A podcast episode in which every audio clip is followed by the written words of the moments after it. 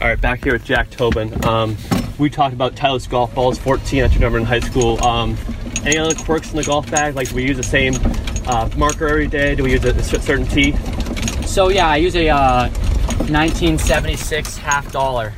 I have about 15 of them at my house. I just I keep three in my bag at a time, and I just always kind of I've used that for about a year or two. Last year I was putting really poorly, and I just decided that could change something. So it, I started putting better once I started using those. So I just kept doing it. Why 76? It just has a cool logo on the back for the 200th anniversary of um, July 4th. So It's really cool. Um, golf game wise, um, what do we model our swing after? What are we trying to do? Oh shit, there's water over there. Um, So as a little kid, I, al- I mean, Tiger was obviously fun to watch. When I was like nine and ten, Rory McIlroy was another guy I tried to just copy, and that's really how I learned how to play. I just kind of watched Golf Channel all day and just copied them. And then as I got older, uh, as I really wanted to become a college golfer, Jordan Spieth was my guy.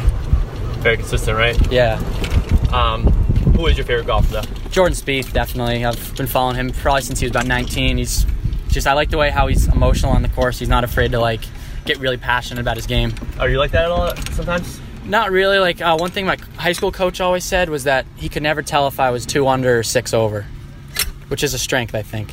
Yeah. All right, well said. I like that.